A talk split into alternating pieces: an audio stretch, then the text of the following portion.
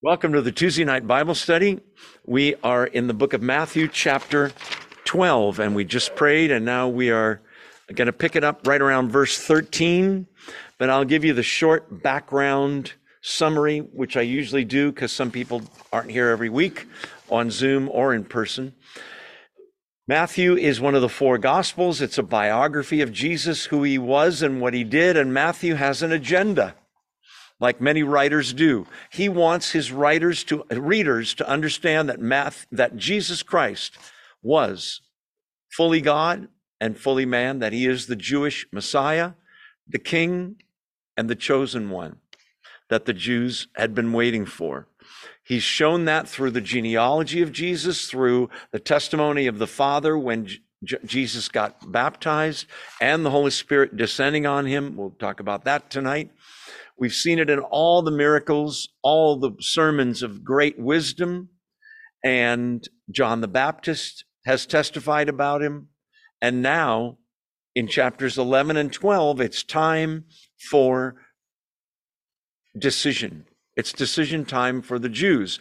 Representing the Jews are the Jewish leaders. Unfortunately, they are hypocrites for the most part, and they are deciding against Jesus. In this text we'll read tonight, they will say that Jesus is satanic. Because if you, we'll talk about why they say that, because they really have no other choice. In any case, uh, let's pick it up in verse 9 just to give you the flavor of where we are. Going on from that place. Oh, you know what I forgot to do? Those of you that are here, if you're awake, say amen. Amen. Okay, great. And those of you on Zoom, wave or say amen. Amen from Zoomland. Somebody has a sign up. Going on from that place, we're in Matthew 12, 9. He went into their synagogue and a man with a shriveled hand was there. We covered this last week, looking for a reason to bring charges against Jesus. Notice that. They asked him, that's the Jewish leaders, the Pharisees, is it lawful to heal on the Sabbath? So it would be a strange Sabbath indeed if God had made the rule it's a day of rest but it's not lawful to do any healing. We said last week, but their, that their rule was man-made rule. They had 24, I think it is, chapters uh, in the Mishnah, which is a commentary in the Old Testament, about what you could and couldn't do, what was and wasn't work on the Sabbath. Regarding medicine, they said you can't practice medicine on the Sabbath unless it's a life-threatening situation. Kind of ridiculous man made rule. A man with a shriveled hand, the word is dry, it's kind of in a claw type shape. And uh, so they're looking for a reason to charge Jesus with some crime. So they ask, Is it lawful to heal on the Sabbath? Verse 11, he said to them, If any of you has a sheep and it falls into a pit on the Sabbath, will you not take hold of it and lift it out? What he means is on the Sabbath. By the way, it's not life threatening. You could leave the sheep there until the next day after the Sabbath and go get them. But it's your sheep, you get them out. It's the humane and compassionate thing to do. How much more valuable, verse 12, is a person than a sheep? We've seen this again and again in this gospel. Animals are great, they're creations of God, but mankind, women and men, are made in the image of God. Different kind of creation. So, from the lesser to the greater, if you would do it for a sheep, even though it's not life threatening, why not do good and heal on the Sabbath? He's sort of answering their question. Then he said to the man, verse 13, stretch out your hand. I want you to notice that we said this last week that the command is an impossibility. Just as he told the paralytic man, do you remember the paralyzed man? Rise, take up your pallet, and walk. Jesus God sometimes commands things that are, humanly speaking, impossible. And yet, if he commands it, guess what? He gives the ability to do it, to stretch out the hand, and we're going to see that it's healed, for the man to rise and walk.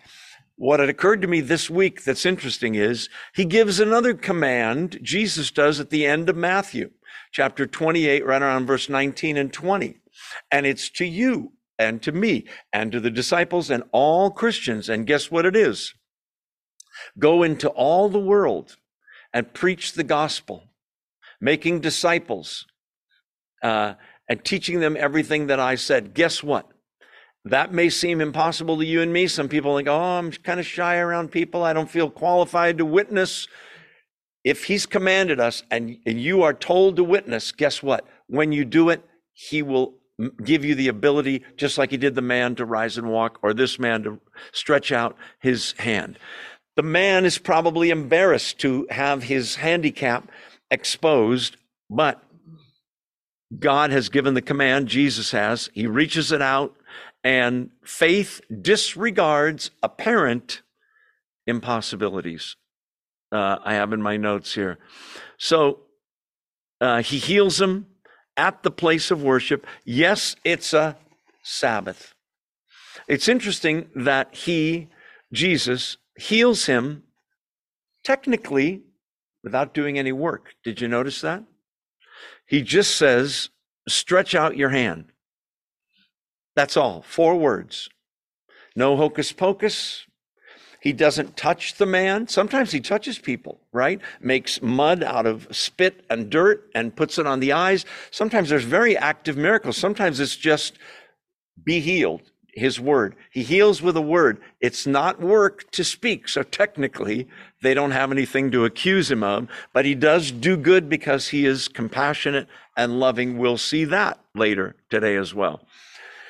So the man is com- uh, the hand and the man are completely restored. This is what I call a creative miracle, not creative like an artist or a somebody that does artwork, but creative meaning he created a new hand. Sometimes there's reparative miracles where something is repaired, but a hand that's shriveled up can't instantly become whole. So it's creative God created the world using what? Words. Let there be light. Let there be stars in the heavens and what have you. So it's a beautiful miracle. And we talked about the response last week. That's what these two chapters are about. The response of the Jewish leaders, and it's not good. Having seen a miracle in the worship place of God, the synagogue, verse 14. And I jokingly said last week, and the Pharisees praised God and got on their knees and declared that Jesus was indeed the Messiah. Thankful that an injured, handicapped person was totally healed. That's what I want to see here. Instead, the Pharisees went out and plotted how they might kill Jesus. Destroy him means kill. The word is destroy, but it doesn't mean kill. Isn't that amazing? Why do they want to kill him? I think number one, they had the market, whoops, cornered in Israel in terms of religion, right? This guy is drawing huge crowds everywhere he goes. He can do miracles, which they can't. He can do miracles, which they can't. He can control nature and tell storms to be quiet, which they can't. I think part of this is jealousy, pride. But they also, I think they sincerely believe that he is evil because they're so entrenched in their in the fact that they're insiders in Israel as the religious leaders, I think that they think if there was a Messiah of God, he'd be on our side. He'd be our buddy. We'd put our stamp of approval on him. He's just what we expect. That's the problem. He's not what they expect. And that's what the following passage is going to cover shortly. Um, so they go out and plot how they might kill Jesus. Does Jesus have omniscience, meaning he knows everything? Yes. Does he know they're going to try to kill him? Yes. Okay, then why this verse? Verse 15. Aware of this, Jesus withdrew from that place. Let's stop right there. I know there's more to that verse. At first glance, it can sound like He's retreating. He's afraid.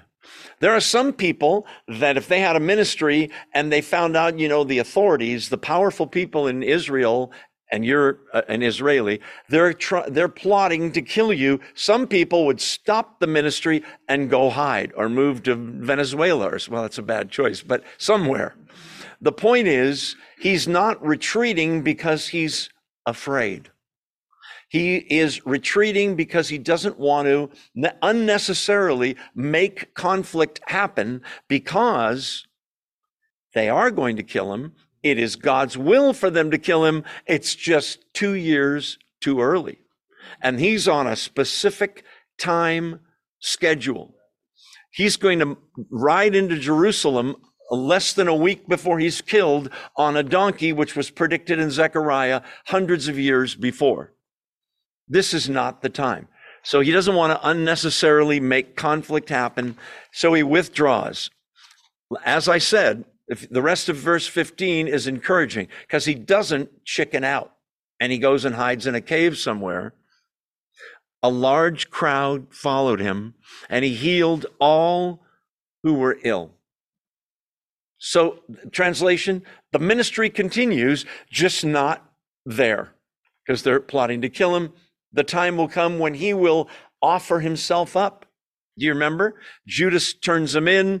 The Jewish leaders come with some guards and they say, he approaches them. Do you remember? In the Garden of Gethsemane and says, Who are you seeking? And they say, Jesus of Nazareth. Do you remember? He comes to them because it's time. It's not time now. So he's going to withdraw to, to avoid open conflict, but the ministry continues. Why not keep preaching to these Pharisees and maybe they'll, because it's throwing pearls before swine. They would never believe their hearts are not, they're not on the fence anymore. They're hardened hearts to the point we want to kill this guy. So I want you to notice that a large crowd follows him and he healed all who were ill.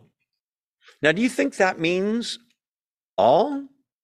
I do, because the word is all. Matthew's not stupid. He could have used the word most, some of the people that were. Can you imagine emptying out hospitals, right? Going down the line. What's your problem? Oh, my knee hurts. This, I got that, I got cancer. Next, right? Take a number. Incredible. He heals all who were ill. Why is this here? And then uh, verse 16, 17 and following is going to explain why it's here. But look at, so I want you to notice he withdraws. He's still got a large crowd. He's healing all who are ill, still doing miracles. He warned them not to tell others about him. That's often what he does when he heals somebody. Go your way, show yourself to the priest, he tells the leper, don't tell anyone else. Isn't that interesting? In a normal promotional marketing sense, you would want to spread the word. The best advertising, we always say in business, is what? Word of mouth, right? You don't buy a Buick because you see an ad for Buick and you think that's a nice car. You might, but if you talk to the Mulders and the Harkenriders and the Smiths and they all say, the Buick is the best car I've ever had, that's a powerful testimony, right?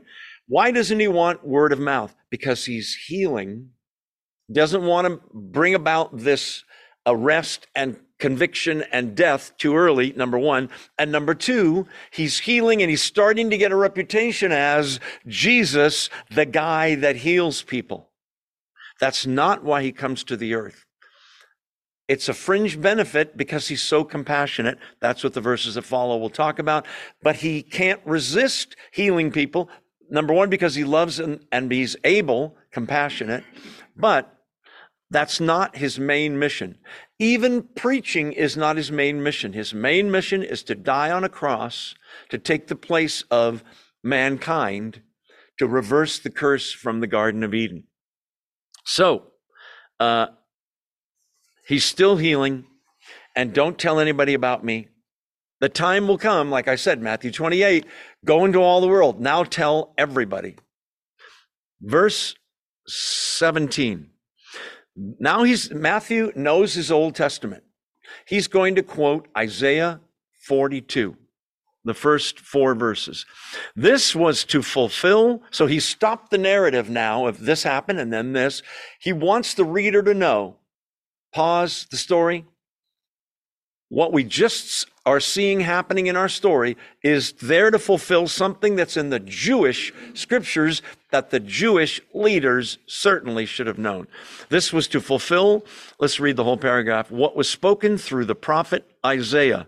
Verse 18 Here is my servant whom I have chosen, the one I love in whom I delight. It's God talking. I will put my spirit on him and he will proclaim justice to the nations. He will not quarrel or cry out. No one will hear his voice in the streets. A bruised reed he will not break and a smoldering wick, wick he will not snuff out till he has brought justice through to victory. In his name, the nations, or it's really the Gentiles, will put their hope.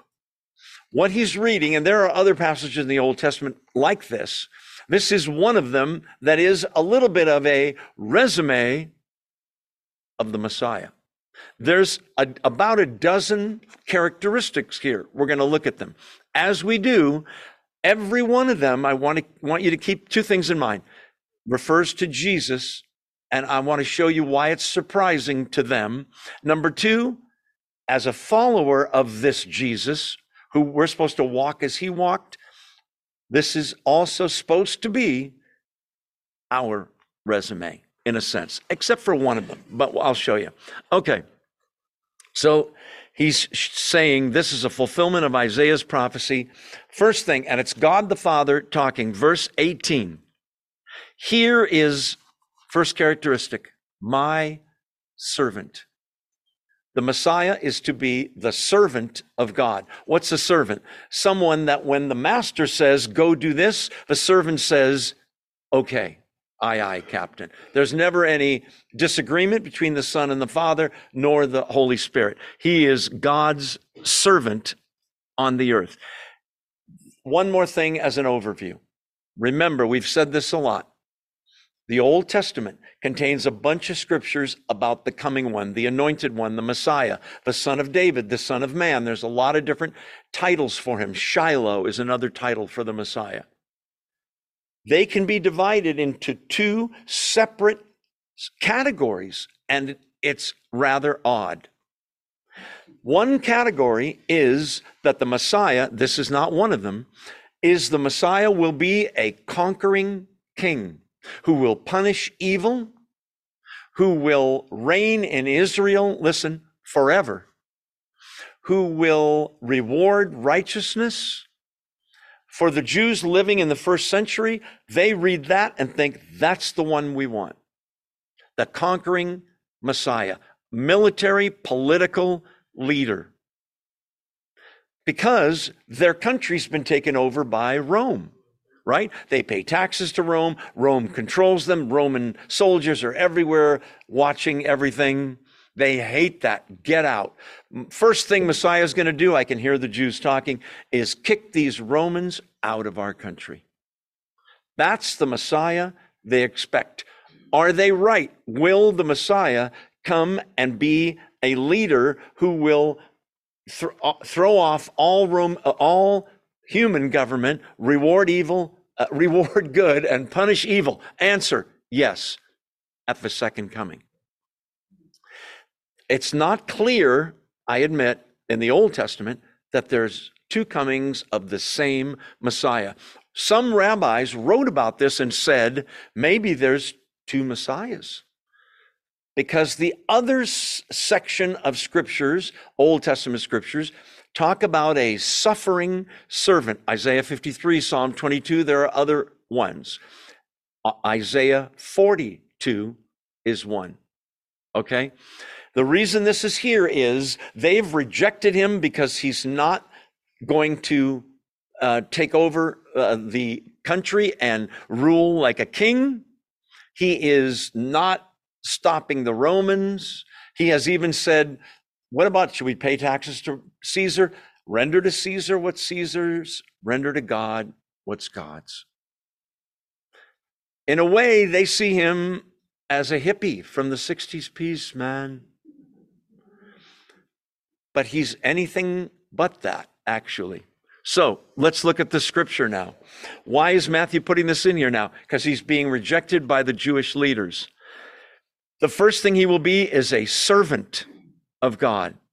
Second thing, whom I, that's God the Father, have chosen. God chose Jesus to be his Messiah. His son was to lower himself from the lofty, glorious position in heaven and become a human being who will live the perfect, sinless life you and I were supposed to live and die the horrible death you and I deserve. So he's a servant. He is chosen by God himself. Why didn't the religious leaders see this? Because if you were under the yoke of the Romans and you had the choice between this mellow guy, you're going to see very compassionate, very gentle, or the guy that comes in and kicks butt and kicks the Romans out, that's the one we want. That's why Matthew puts this here. My servant, number one, whom I've chosen, number two, the one I love, my beloved.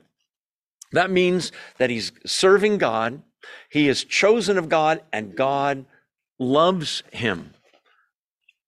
In fact, God has loved Jesus ever since time began, even before time began, right? In whom I delight. What is that, therefore? It's possible to love someone who's being disobedient or being a jerk. It just so happens Jesus is a servant, he's chosen, he's loved by God, but he, God is also delighted in him. He, God is so perfectly pleased in the perfect life of Christ that God is smiling when he watches what Jesus says and does. So that all means that God has the stamp of approval on Jesus, the same guy the religious leaders say, we got to kill this guy. It shows you the contrast, doesn't it? Let's keep reading. Uh, we're in Matthew 12, right in verse uh, 17. Next thing, characteristic a servant. He's been chosen by God. He's loved by God. God delights in him. He's living a perfect life. I, God the Father, will put my spirit on him. Do you see that? God's Holy Spirit will rest upon him. When did that start? Well, it happened in a visual way at the baptism of Jesus. Do you remember? At the baptism of Jesus, um, you, the whole Trinity shows up right? Who gets baptized? Second person of the Trinity, Son of God. Who speaks from heaven? First person of the Trinity, the Father. This is my beloved Son in whom I'm well pleased, similar to what he says here. Who descends in the form of a dove? The Holy Spirit. What do you know? The whole Trinity shows up when Jesus get baptized, gets baptized. I want you to notice the whole Trinity just showed up at the end of verse 18. I will put my spirit on him. Did you catch that? I, God the Father, will put my spirit, sec- third person, on him, second person. People that don't believe in the Trinity, Jehovah's Witnesses, there are many others, are fond of saying, you know, the word Trinity doesn't appear in the Bible. They're right. However, the, the doctrine, the idea of it, goes back to Genesis chapter 1, verse 26. I won't go there now. But anyway, there's the Trinity. I'll put my spirit on him. In the Old Testament times, God put his spirit on prophets to speak forth God's word for a limited time. It was not in a permanent indwelling like you have. God now has saved you, and the Holy Spirit lives inside you forever. David is a prophet of God and also a king. He sins with Bathsheba, has Bathsheba's husband killed. Do you remember? They have a baby and the baby dies. And David uh, is repentant and uh, sorrowful about his sin. He says, David does, Please, Father, don't take your Holy Spirit from me. Could that have happened in the Old Testament? Yes. New Testament, Christians, no way. Permanent dwelling. Okay. So he'll have his Holy Spirit on him. It turns out that everything Jesus does, we're going to take a little doctrinal trip here quickly. The word is kenosis. How many have heard that word before? K E N O S I S. Okay.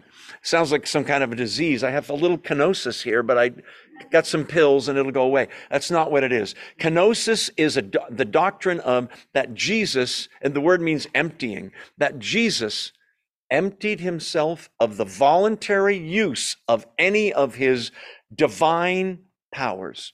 He was fully God in heaven. He came to earth as a man. Is he still God when he's walking around as a man? Yes, fully God, fully man.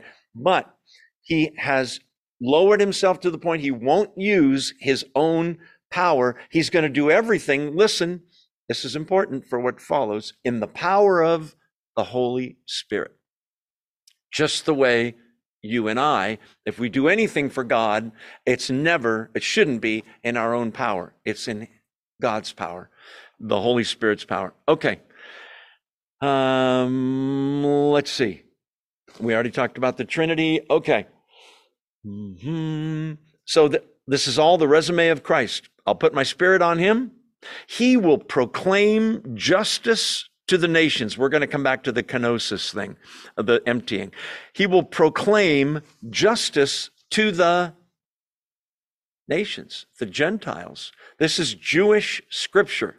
The Jews should not have been surprised that he was friendly with Samaritans and all people believe. Most Christians, as you probably know, are not Jewish today. They are Gentiles. There are Jewish Christians, Messianic Jews, whatever you want to call it, but the majority of Christians are Gentiles. The Jews rejected him. The Gentiles were grafted in. Paul writes about that in Romans. Okay, so what's going on here? He's going to proclaim justice. What is justice? Justice is when, and in our court system, we've kind of lost what that means, haven't we? We got a bad judge or a bad jury, and the guy got off, and everybody knew he did the murder. And uh, in any case, you can get Johnnie Cochran to defend you, but that's another story. Anyway, what's justice? Justice is absolute fairness. God is a God of absolute justice. You can't pay God off. What's fair is fair. And it might surprise you to learn that every single sin, every single bad thing that is ever done or said or thought, every single one, God punishes. One of two ways. Unbelievers, I don't want Jesus, they are punished in Revelation 20, where they will pay for their own sins forever in hell, outside the presence of God and all things holy. Well, what's the other way God punishes sin? All on Jesus on the cross. All of your sins and mine, if you're a believer, and I bet you are, they are all punished, uh, put, placed on Jesus. All the guilt, all the shame, all the sin, and he pays for every bit of it. That is the better justice than paying ourselves. He'll proclaim justice both that there's a coming judgment warning and that there is available to all who will receive him, receive me if it's I'm Jesus, uh, a justice that is much better, where I will pay for your sins. He'll proclaim justice to the nations, the Gentiles. Okay, let's keep reading verse 19. He, this is God the Father talking about the Messiah in the third person, he will not quarrel or cry out. No one will hear his voice in the streets. Remember what they're expecting the loud, violent overthrow of the king coming to kick butt on the whole world so that the Jews reign and the king reigns forever. This ain't in his resume in the first coming. Just the opposite. This verse is saying um, he's not going to be taking the kingdom by force. He won't be quarreling or crying out or debating or yelling or screaming. You won't hear his voice in the streets. It's a very gentle, subdued coming. Not without power, tremendous power, but it's not the demonstrative, loud Antichrist will be that way, by the way, uh, loud and demonstrative and all of that. This is a whole different kind of a uh, king than the Jews were expecting. And yet, Matthew wants you to know it's in the Jewish scriptures. The first coming, this is how he is. In Isaiah 53, it's all about the suffering servant, talks about his being crucified. Psalm 22, same thing. Psalm 22 says, They've pierced my hands and my feet. In any case, God wants you to know that the first time, Jesus does not crush all opposition. Here are the Jewish leaders opposing Jesus. Why doesn't he just wipe them out? Could he? Absolutely. Like that. Why doesn't he? Because the first time he comes to die, not in judgment, he comes in grace. That'll come up in a second as well. Okay. Um, verse 20 needs a little bit of explanation, I'm going to guess. A bruised reed he will not break, and a smoldering wick he will not snuff out, till he has brought about justice through victory. You say, What on earth is that? Okay, what's a reed? Along the banks of rivers, near bodies of water, lakes sometimes, grow these things that are kind of hollow and they're plants and they're reeds and they blow in the wind. They're very fragile. You got to be careful with them. It's not like an oak tree that's very tough. Okay. And you could take a reed and bend it and break it and do whatever you wanted to it. The shepherds would take a part of the reed that was a little stronger part and cut it so it would be about this long. And they would put holes in the reed and make a little flute musical instrument that the shepherds would play. But everybody knew that as soon as the reed was bruised or broken and air escaped somewhere other than the holes, it was worthless. And it's just a weed anyway. So a shepherd with a bruised reed would just throw it away and nobody would question it. It was normal. This says whoever this Messiah guy is, is so gentle that if there's a bruised reed, and by the way, a bruised reed he's, is a metaphor for somebody, a person, just like a smoldering wick is. We'll get to that in a minute. What's a bruised reed? Have you ever met somebody that on the outside they uh, you know they try to interact and how you doing yeah but when you get to know them they'll cry at the drop of a hat and they'll tell you their life story that they have been beaten up by life whether it was their parents, they were raped, they were abused some way, they lost everything, you know, financially, they've had all kinds of health problems. People that are bruised reeds, the ones that are weak and meek. Kings usually don't bother with those people. I want powerful generals that can be in my army and support me. Not this king. A bruised reed, verse 20, he will not break. The implication is for people, come to me. What did you say in the last chapter? All of you that are weary and heavy laden, and I'll cast you out. No, no, no. I'll give you rest.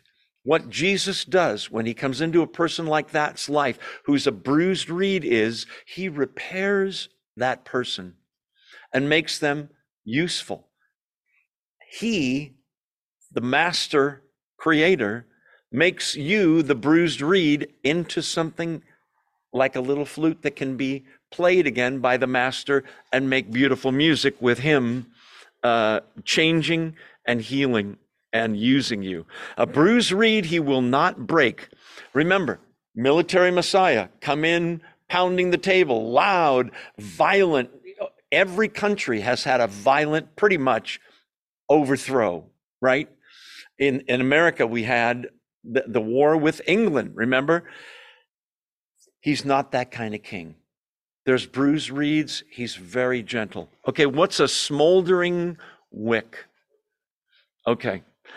In the houses, no PG&E. Those of you that don't live in California go, what's that? The electric company. No electricity. If you want light, you have a little oil lamp with flax as a wick when the wick had really served its purpose for a while and was getting old, it would just, all it could do is smolder.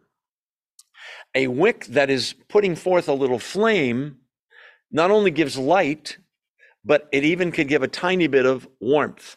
But if you've ever been in a house where you blow out a candle and then it just smokes and smokes and smokes, it's like get that thing outside kind of thing.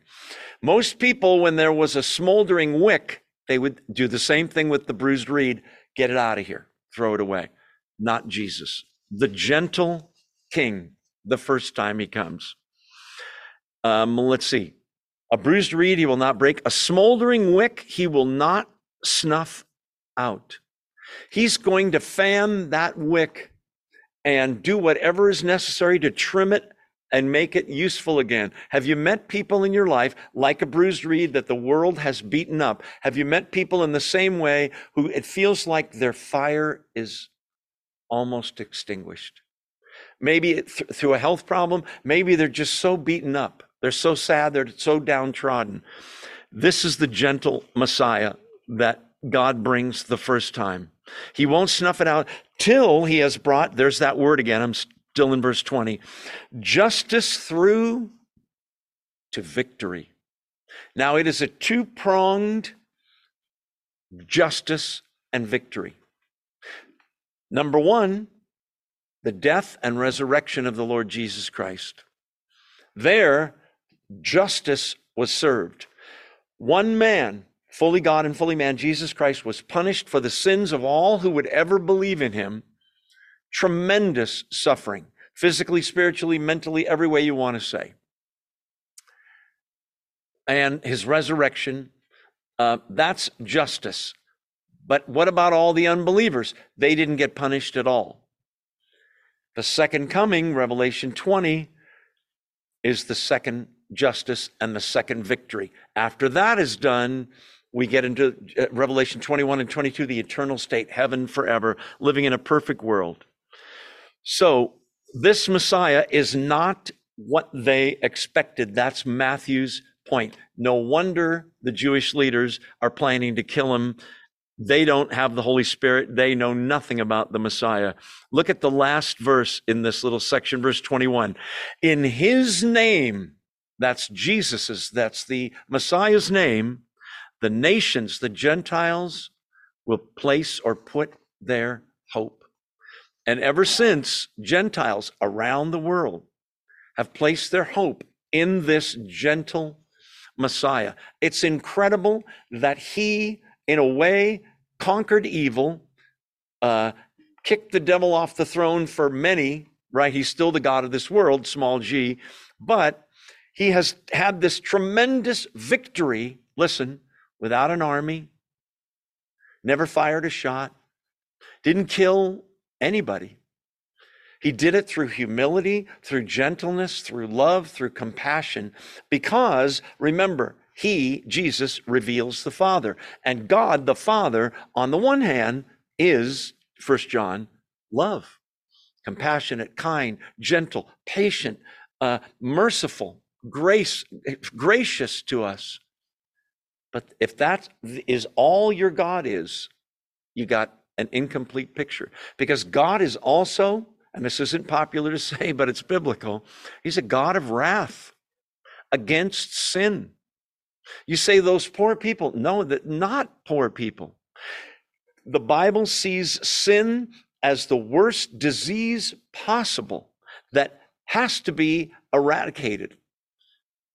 But he's so patient waiting. You say, why doesn't he come back? Because there's still people that are coming to Christ that God intends to save, if you will. So in this passage, we saw the Trinity, we see the resume of the Messiah, very gentle. That's why all the healing. He's fixing bruised reeds, he's fanning smoldering wicks back so that they, their fire can be alive again and they'll give his light. Okay. Immediately following this, we have a demon possessed man with some extra problems. Look at verse 22. Then they brought him a demon possessed man who was blind and mute, and Jesus healed him so that he could both talk and see. All the people were astonished and said, Could this be the son of David? That's a, a name for the Messiah. Okay, this is a demon possessed man who is also blind and mute, can't see and can't speak. Most scholars think usually when someone is mute, they also can't hear. So it's the trifecta, right? Um, what was her name? Helen Keller, right?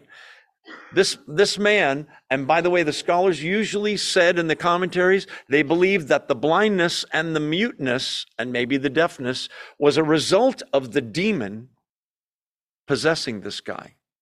So this person is really in the worst possible shape. This is a really, really bruised uh, reed or a really, really smoldering wick. So they bring him this demon possessed man. Matthew, again, very glibly, doesn't give a lot of detail, just says Jesus healed him. Doesn't tell us how, so that he could both talk and see, meaning not just the demon cast out, suddenly he's able to speak again, he can see again. An incredible miracle. Three miracles in one, maybe four if you include hearing. We don't know that for sure. So, what's funny is remember I told you 11 and 12, these two chapters are about the reaction of the Jews. We've covered the reaction of the Jewish leaders. They're, they'll be back shortly. This is the reaction of most people. Okay? And uh, it's going to take a little explanation. Verse 23 All the people were amazed, astonished. Do you see that? You can't blame them. Demon possessed, blind, mute. This is incredible. If they're honest, they would say, no one, nobody's ever done this before. This is unprecedented power and authority and healing. Okay? That's good. They're astonished. If you're not astonished at who and what God is, your God is too small. There's actually a little book called Your God is Too Small. But here comes the bummer. They're astonished and they said, Could this be a son of David? Now, in English, that sounds like, hey, that's good. They're considering it. In Greek, there's a way to word the sentence where the expected answer is no or negative. So it would be like saying it this way This can't be the son of David, can it? Like, seems like a remote possibility. Why? Because of what I just read. He's gentle, he's healing. It's all amazing. We're astonished by the miracles. But it's not what we expected. I want the Burger King Messiah. Have it your way. And this guy is not it. This is a more gentle, but still a rejection of Jesus. It, you might say they're still on the fence, but they're sort of indifferent. They don't know how to take this power was the Messiah in the Old Testament predicted to be able to heal blind eyes, deaf ears, etc.? Absolutely. A lame legs as well. Okay, we're still rolling because we got a few minutes before we eat treats and take our break. But that's why it's could this be the son of David? It expects a negative answer. Okay, so that's the reaction from the general public. What about the Pharisees, the religious leaders? What do you mean? What's their reaction? He he cast out the demon. The guy that's blind can see and mute and he can speak. Here it comes. Verse 24. When the Pharisees heard this, heard what? About, they heard about the miracle and the at least discussion could this be the Messiah? Son of David is a messianic or messiah title. What do the Pharisees say? It's only by Beelzebul or Beelzebub, depending on what translation you have. Both names are right. The prince of demons, it's another name for Satan, the head demon. It's only by Beelzebub that this fellow drives out demons.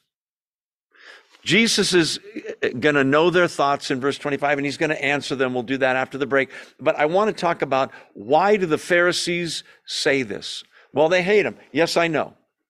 But I want to show you that Jesus has painted them into a corner to where they're out of options. They can't say, and you notice they don't, no, he didn't heal the guy's blindness or his mute mouth. He didn't cast the demon out. It's too obvious that he did. They can't say, well, we can do that too, because they can't. Okay? They have no other option. They have two options bow down to the sky and go, look, we don't know who you are, but it seems like you're from God. By the way, in John chapter 3, verse 2, do you know what Nicodemus says to Jesus? We know, and he's a Pharisee. In fact, he's the teacher in Israel, Jesus calls him. He says to Jesus privately, We know that you are a teacher come from God, for no one could do the signs that you're doing unless God were with him. Right on. What, what's their reaction? The only thing they can come up with is okay, it's supernatural power. We can't deny that, but it's demonic. He's doing all these really nice, gentle healings and miracles for all these people consistently because he's using the power, keyword, of the devil. In actuality, I told you earlier, how is he doing these miracles? Well, he's God. That's not the right answer.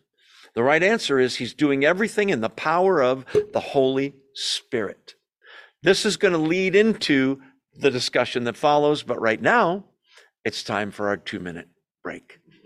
Stretch your your aging bodies and there's treats back there. Thank you to those who brought them. Those of you on Zoom, I'll be back in 2 minutes. Don't go away.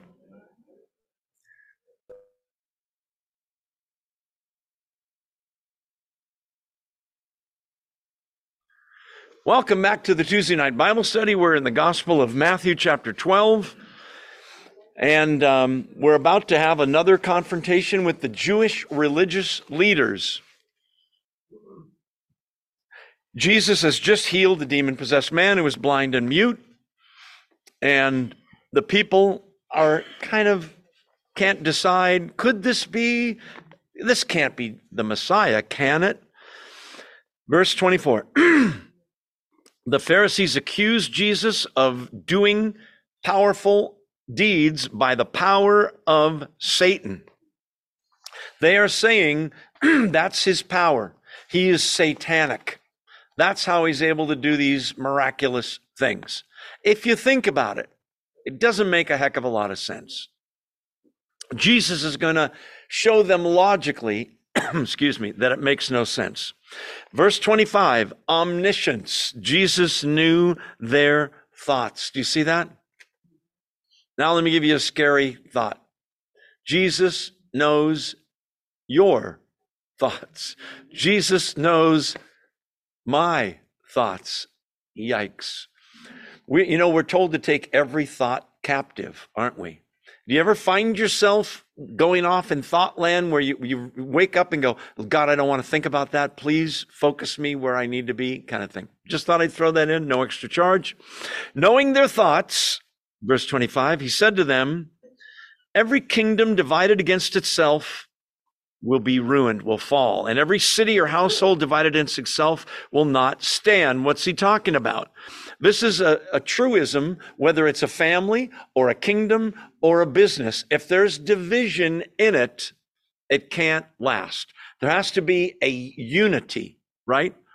And so he's saying if the kingdom of Satan has some division in it, and I'm using Satan's power to take pe- take demons out of people, that kingdom, Satan's kingdom, is divided. It makes no sense. Why would Satan, who's taken over some territory, a house, if you will, a person, why would Satan let Jesus cast demons out?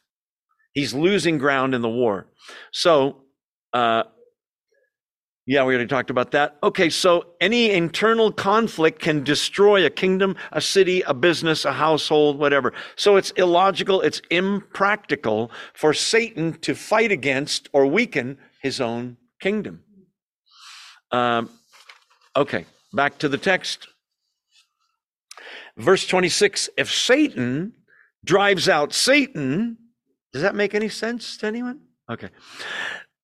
Uh, if Satan drives out Satan, he's divided against himself. How then can his kingdom stand? Very logical.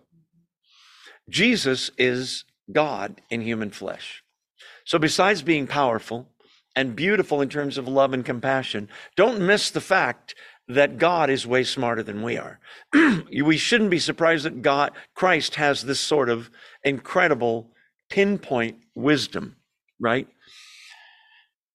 And verse 27 if I drive out demons by Beelzebul, this is Old Testament word for the head demon, Beelzebub, Beelzebul, same person. By whom do your people drive them out? In other words, there may have been some Jews who claimed to be um, exorcists, uh, had the ability, whether they did it or not, or said they did, we don't know. But if they did, he's saying, by the way, some of your people cast out demons. Whose power are your people using to do the same thing you just saw me do? And by the way, did they throw in blind eyes and mute mouths? It's kind of ridiculous.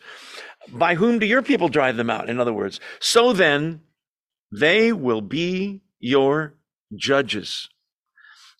Jesus is saying that the, by the way, we're leading up to a controversial thing I just want to warn you, and it's the unpardonable sin, the unforgivable sin. Have you ever heard this? Okay. Have you ever worried?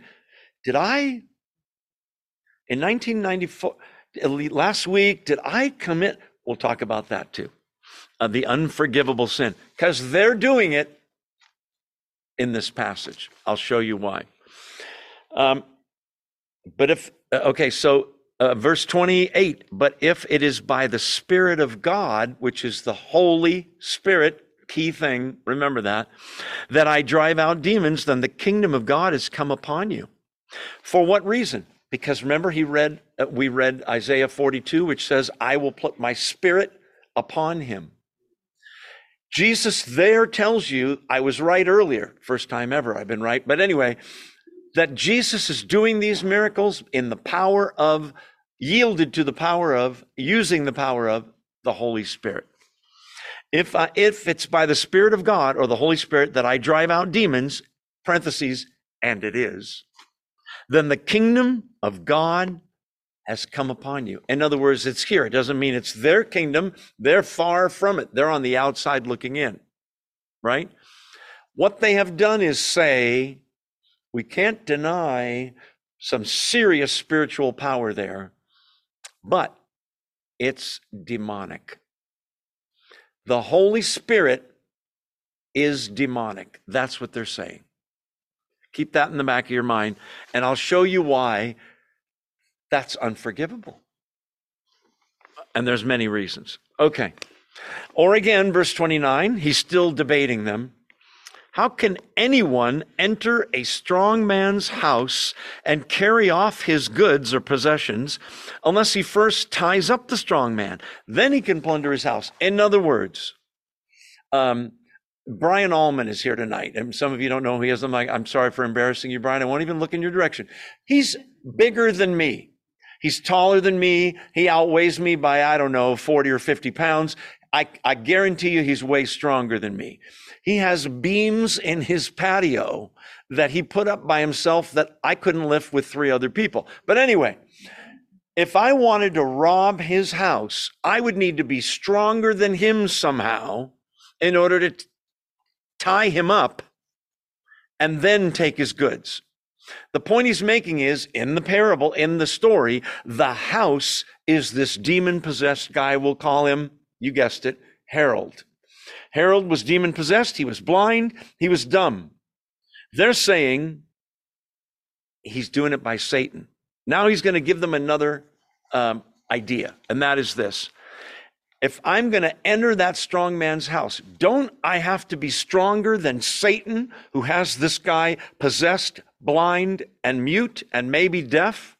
I would have to be stronger than Satan. They know doctrine that no one, listen, is stronger than Satan except God. So, hello, make the little math equation. Only God would be stronger than Satan. Jesus just was stronger than Satan, clearly, and cast this demon out. Guess who Jesus is? Figure it out, right? That's what he's saying. Get a clue, we would say today, right? How can you enter a strong man's house and carry off his possessions unless you first tie up the strong man? You got to be stronger than somebody to tie him up. I couldn't tie up Brian. He'd probably tie me up. And anyway, uh, then he can plunder his house. Okay, so that's another way of proving to them I'm stronger than Satan. Figure it out. There's only one person that is. It's God. Look at verse 30. Whoever's not with me is against me. And whoever does not gather with me scatters. Now, the reason for verse 30 is that there is no third position. There is no, I believe in Jesus, she doesn't believe in Jesus.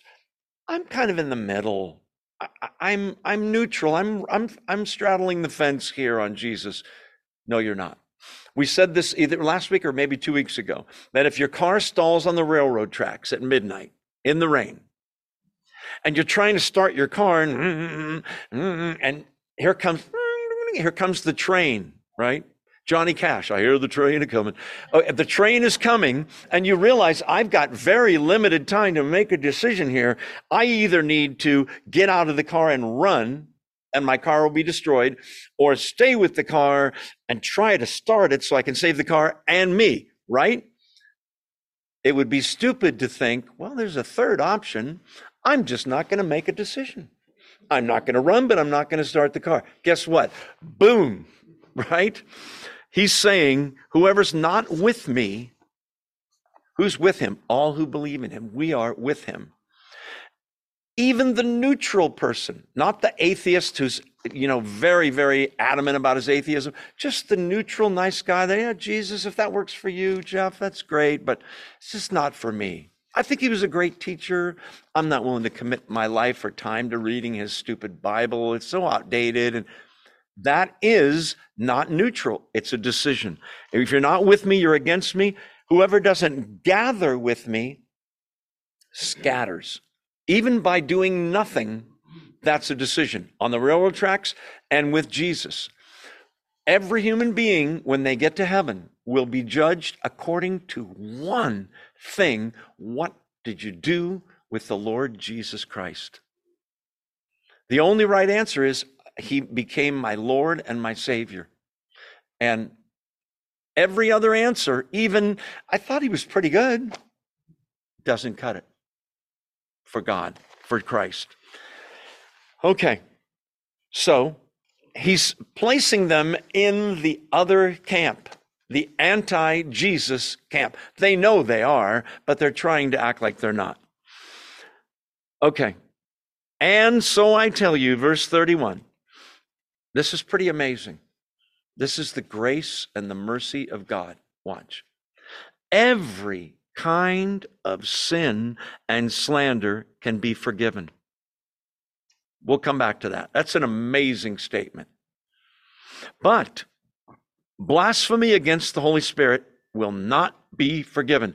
Anyone who speaks a word against the Son of Man, that's Jesus, will be forgiven. But anyone who speaks against the Holy Spirit will not be forgiven either in this age or in the age to come. Period. It's an eternal sin. There is no forgiveness for it. What the heck is going on here? He even said, first of all, let's take it from the beginning. Every, um, there it is, verse 31. Every kind of sin and slander can be forgiven. That's, we could spend a week on that, a month of Bible study. Every kind of sin except murder. He doesn't say that except child abuse, rape, grand larceny, whatever you want to say, wife beating, all the worst possible, husband beating, even worse. Um, God, God's grace is big enough to forgive any sin. That's why whosoever will may come. That's in the Bible so that someone won't say, I'm a, I was a mass murderer. I'm in prison now. There's no hope for me with Jesus. I, I've already done too much damage anyone can be saved. The apostle Paul, before he was the apostle Paul, was Saul, who was Saul of Tarsus. He was going around like a, Christ, a Christian hunter, finding Christians, getting them uh, killed or placed in prison, whatever the case may be. You would think God would go, well, too bad for you. he's forgiven. Any sin can be forgiven. That's the grace, the kindness of God. But the question is not that. The question is, but why is this such a big deal to blaspheme the Holy Spirit? First of all, what does that mean? It means to say what God did in Jesus Christ was of the devil. It wasn't done in the power of the Holy Spirit. You say, well, who would say that? Well, the Pharisees just did. Most modern people wouldn't come out and say those words, would they? They would just say, yeah, I, I just don't believe the Jesus thing, right? I, I, don't believe he ever lived. I believe he was probably a good man, and this is a lot of some made up stuff. And think about that. What they're saying is that the gospel, Jesus, is a lie, right? And th- who wrote the Bible, by the way? The Holy Spirit. Yes, John wrote John and Peter wrote 1st and 2nd Peter, and yes, Ezekiel wrote Ezekiel, but the Holy Spirit wrote every word as well. To say I don't believe the Bible, to say I don't believe in Jesus, I don't believe the gospel, is to say it's a lie. I'm calling, even though they wouldn't say it this way, God a liar. The Holy Spirit is a liar. Okay, so what's so wrong with that, you say? And the reason you might think that is because he says a weird thing here. Anyone, verse 32, who speaks a word against Jesus will be forgiven. Did you see that? That's amazing.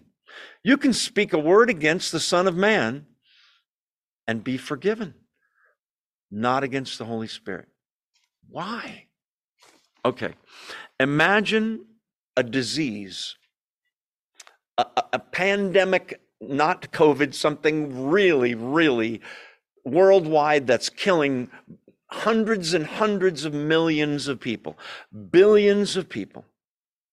And a doctor comes up with one cure. There's thousands of people trying to find cures and research is going on like crazy. People are dying. They find this cure. One cure. And you have the disease and you say, I'm not taking that.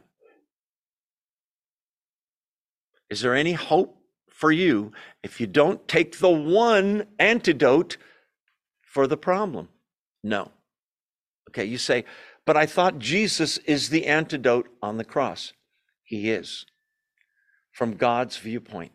From man's viewpoint, zero people on planet Earth ever came to Jesus on their own.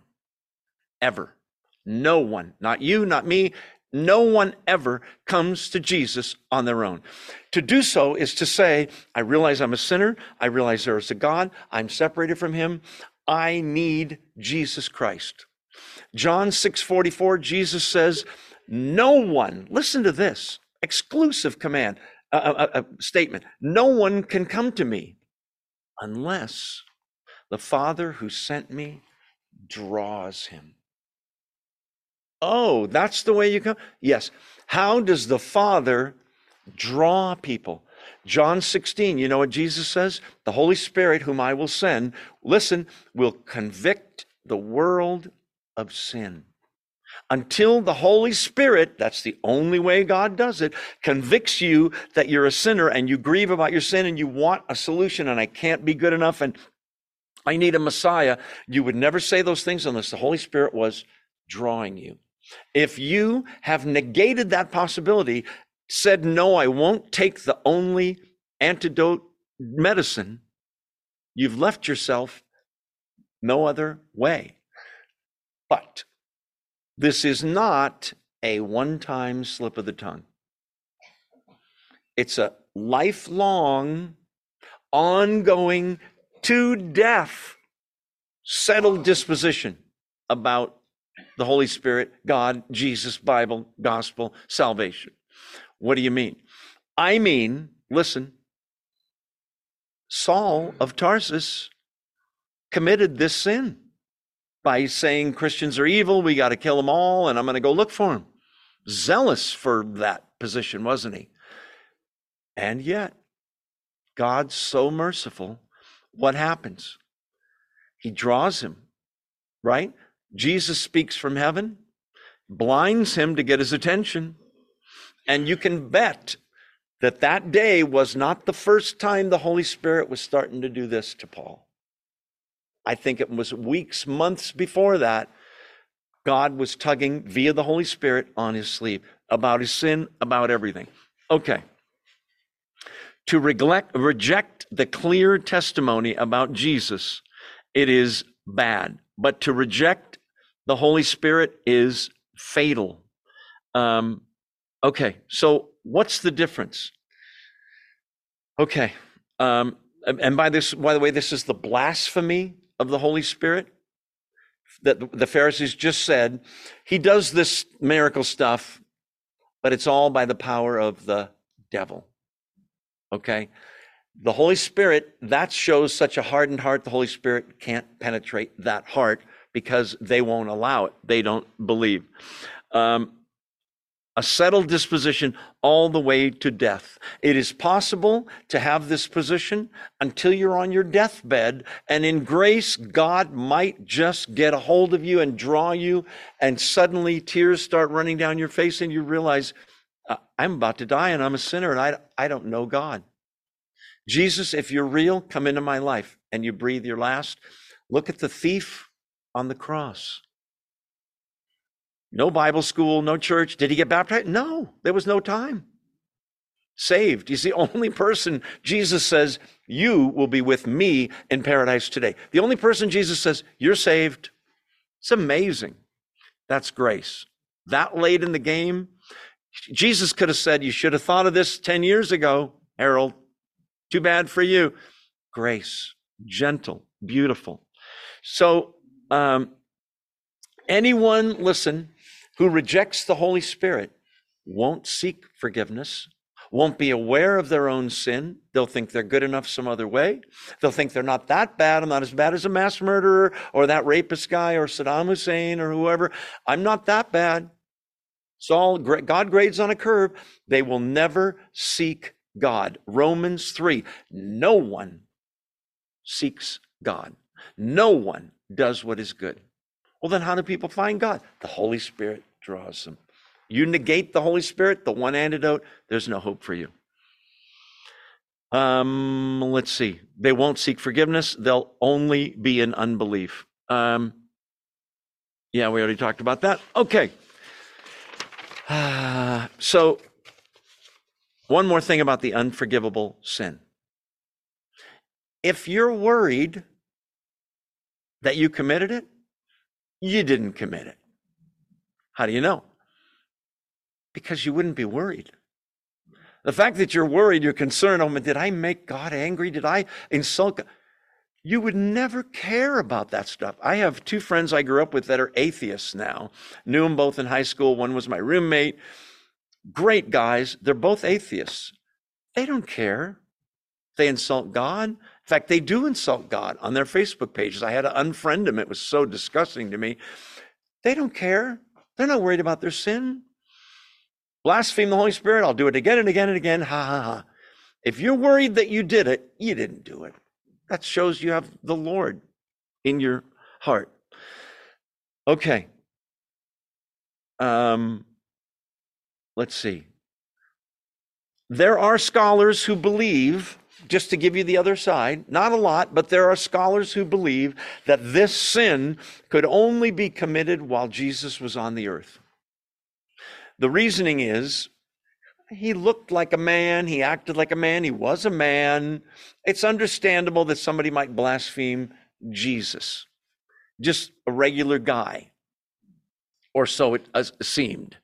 But since then, some scholars say it's impossible uh, to, uh, I should say it this way, that you can blaspheme Jesus the same way you blaspheme the Holy Spirit. I don't know that you can make that distinction. To me, it's pretty clear this is an unforgivable sin. The blasphemy of the spirit of the spirit verse 31 will not be forgiven in the future anytime. Anyone who speaks a word against the son of man will be forgiven, but if you speak against the Holy Spirit, you will not be forgiven. Here comes the end verse 32. Either in this age or in the age to come?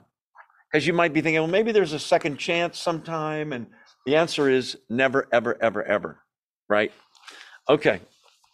Now Jesus is going to talk about trees. And if you think that comes out of left field, you're wrong. He's talking about the Pharisees and believers and the fact that there's a necessary connection between the tree and the fruit. He said it earlier you will know them by their fruits, the, the product that their life produces. What product is the, are the Pharisees' lives producing in the Jews? We read it at the end of chapter 11. Remember? Heavy burdens. People are weary trying to keep up with all these man made rules. They're hypocrites and what have you. They steal widows' houses, we learn elsewhere.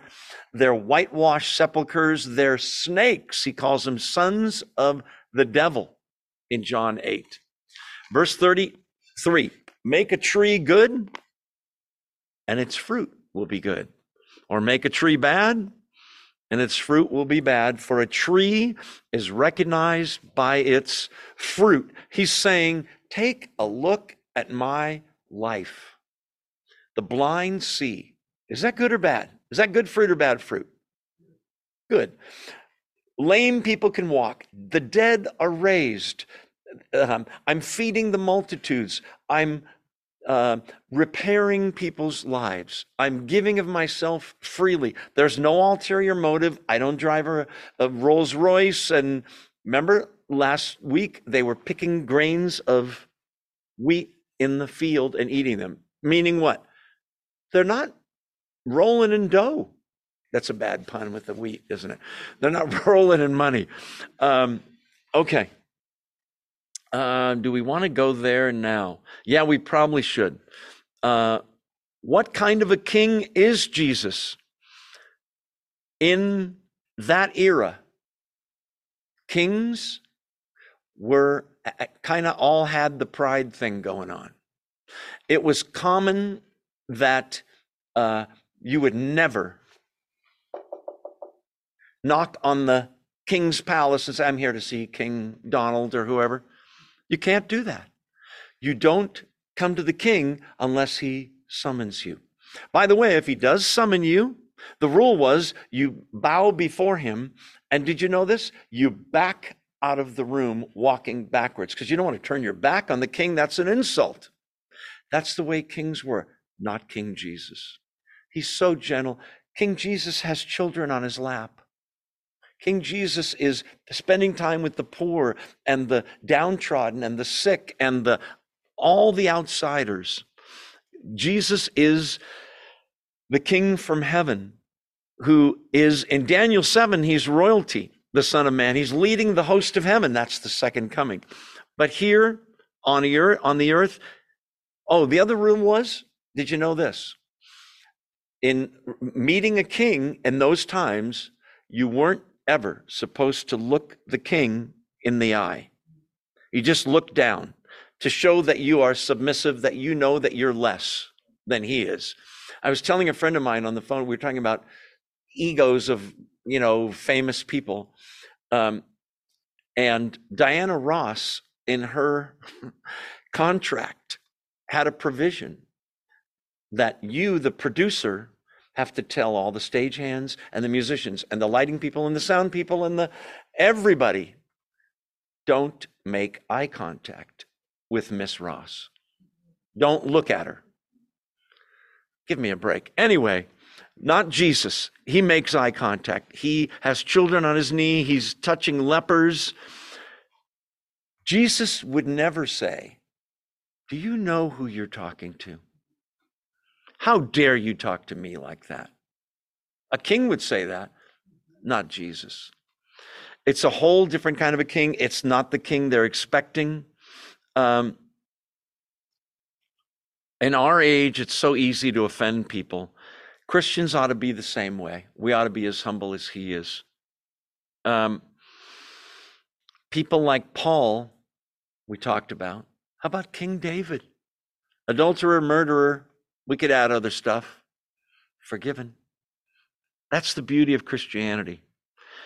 Anything can be healed with this one medicine.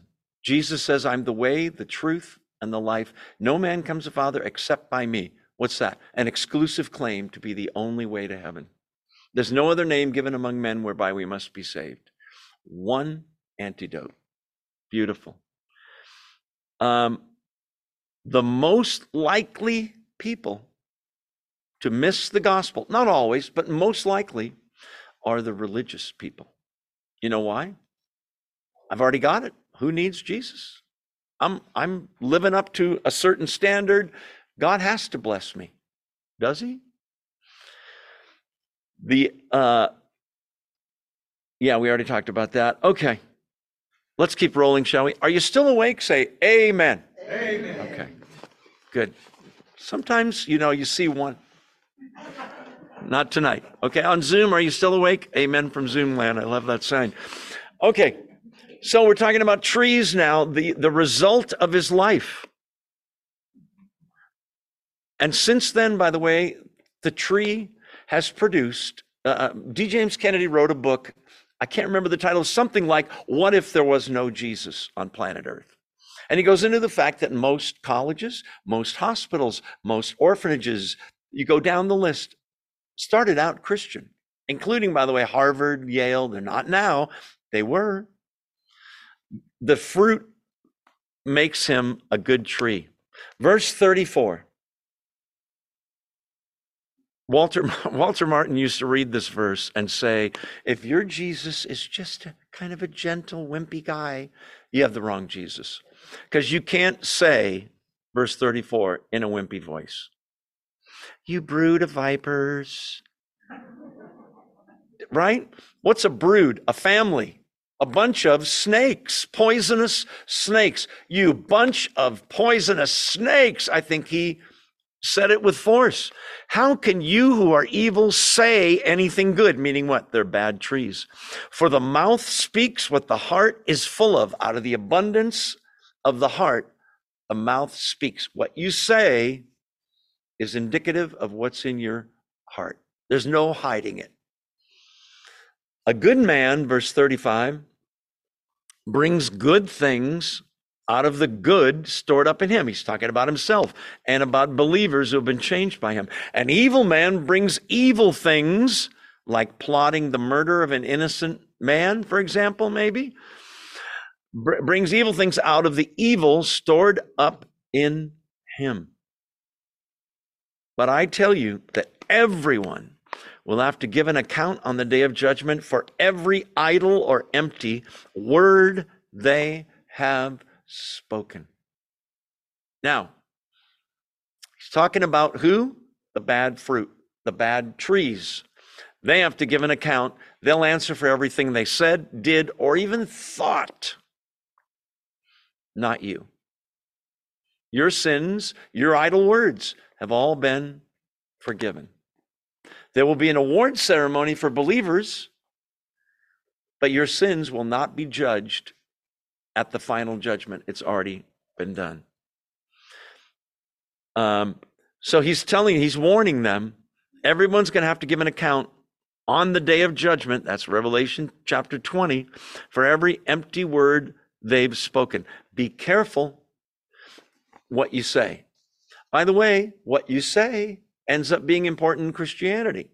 Romans 10, Paul says, For if you believe in your heart that Jesus that God raised Jesus from the dead and confess with your what? Mouth.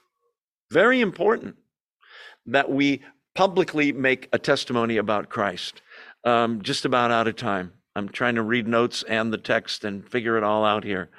Um, but Jesus has nothing but good fruit in his uh, life to speak of, and they have nothing uh, that's good at all. In Matthew, the words brood of vipers comes up again and again, and it's always the religious leaders that he's talking about. Um, the mouth reveals what's in the heart. Okay, just about out of time. Let's see.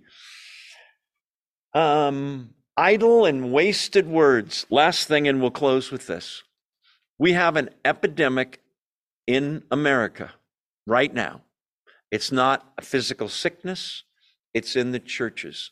And we call it Christianity Light, L I T E. What do you mean?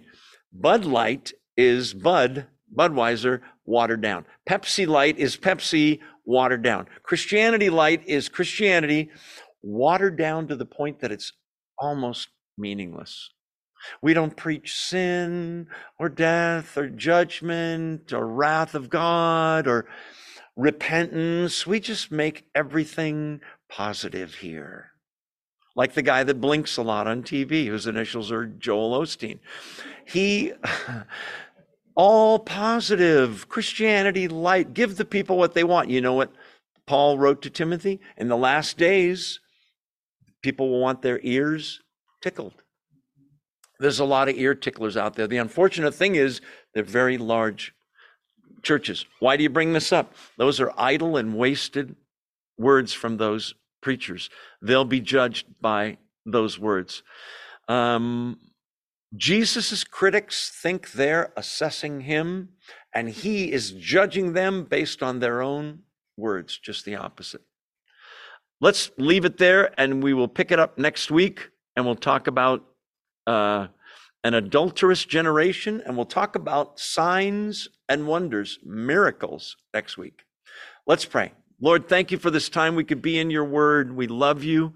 When we see the gentleness of our Lord Jesus Christ, who is so patient and so kind, and he loves the weak and the meek and the mild and the humble. We, we just love him even more, God. Thank you for your Holy Spirit that, whether we knew it or not, drew us to a point where we mourned over our sins, we believed in the Lord Jesus, and were saved. And now he lives evermore in our hearts to purify us, convict us of sin, make the Bible more clear, and give us boldness, God. Help us to remember it's the same Holy Spirit inside of us that was inside of the Lord Jesus Christ. Help us to do your will wherever your Spirit leads us, God. Thank you for these truths and for salvation. We pray all these things in the mighty name of the Lord Jesus Christ. Amen. Thanks for being here. Make sure you say hello to someone that you don't know. And those of you on Zoom, thank you for being here. God bless. We'll see you next time.